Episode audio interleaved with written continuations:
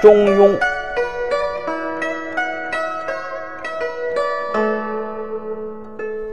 子曰：“文武之政，不在方策。其人存，则其政举；其人亡，则其政息。”中庸到这里呢，举了一段例子：哀公问政，是鲁哀公向孔子咨询政事，也就是说如何管理这个政。实际上包括一切管理人的行为，有人的地方就有政治。鲁哀公向孔子问如何管理国家，孔子怎么回答呢？孔子没有正面的回答，孔子先给他举了一个事例。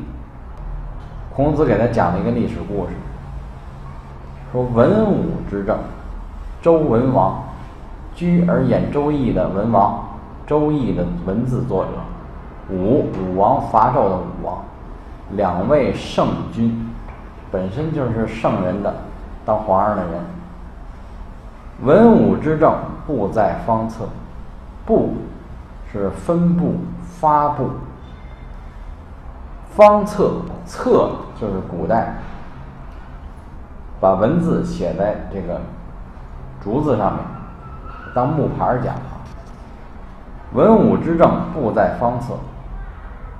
文文王和武王把他们的政令、他们的政策写在这个木牌上，公示于众就可以了。政策，政策，现在用的“政策”这个词儿就是从这儿来的。文武之政，不在方策。但是后边紧接着“人存”，其人存，则其政举。他们在的时候。他们的政策政令可以得到很好的推行执行，其人亡则其政息。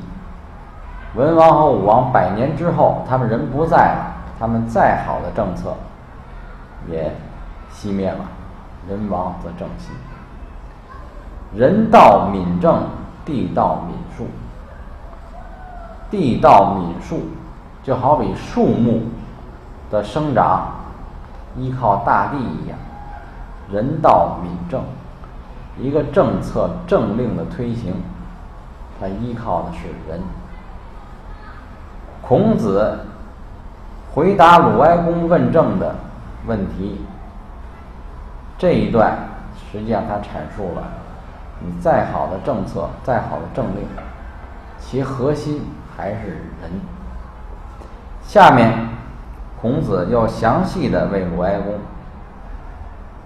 讲了以人为主的政策和政令如何去很好的执行，还是在于这个人的个人修为。